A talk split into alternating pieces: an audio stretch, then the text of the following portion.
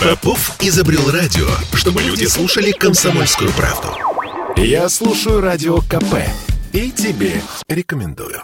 Спустя столько лет вернуться туда, где все началось обратно в «Матрицу». Четвертая «Матрица» попала в сети Человека-паука. Два больших блокбастера одновременно вышли в российских кинотеатрах. И именно это обстоятельство обернулось слабыми кассовыми сборами продолжения нашумевшей трилогии о Нео и Тринити, отмечают кинокритики. Еще важное обстоятельство. У этих лент одна целевая группа зрителей, пояснил в интервью радио КП кинообозреватель Иван Кудрявцев. Матрица стартует примерно на уровне последнего Бонда. Тот собирал чуть больше э, на старте, но сборы примерно похожие в районе 300 миллионов рублей за первый уикенд. Конечно, такой результат Матрицы обеспечивает сильная конкуренция с э, Человеком-пауком, который работает в в три раза лучше, конечно, претендует на ту же самую аудиторию, что и «Матрица». То есть это активная киноходящая аудитория, в том числе чуть старше, чем 17-25, то есть это родители с детьми-подростками. Если сбор – это вопрос экономической целесообразности, то как обстоят дела с ожиданиями фанатов? Для Ивана Кудрявцева фильм не стал откровением.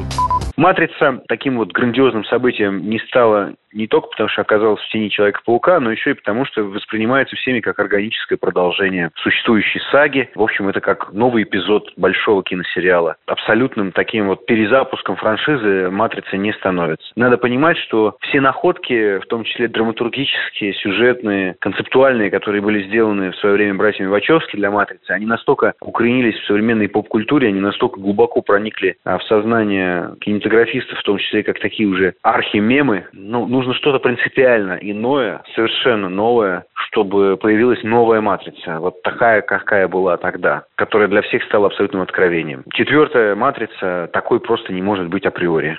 Научно-фантастическая история в жанре киберпанк вышла на экраны в 1999 году под названием «Матрица». В 2003 году последовали два продолжения «Матрица. Перезагрузка» и «Матрица. Революция». Спустя примерно 20 лет произошло воскрешение, говорит ведущий программ на радио КП Дмитрий Гоблин-Пучков. С оригинальными идеями в современном мире беда.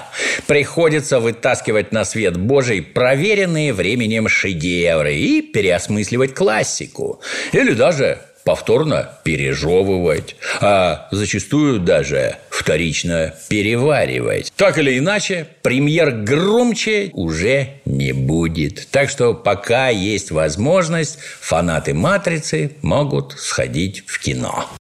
Стоит заметить, что новая «Матрица» еще не вышла во многих странах. В Соединенных Штатах. Поэтому сборы существенно вырастут в самые ближайшие дни. Валентин Алфимов, Радио КП. Я видела это во сне.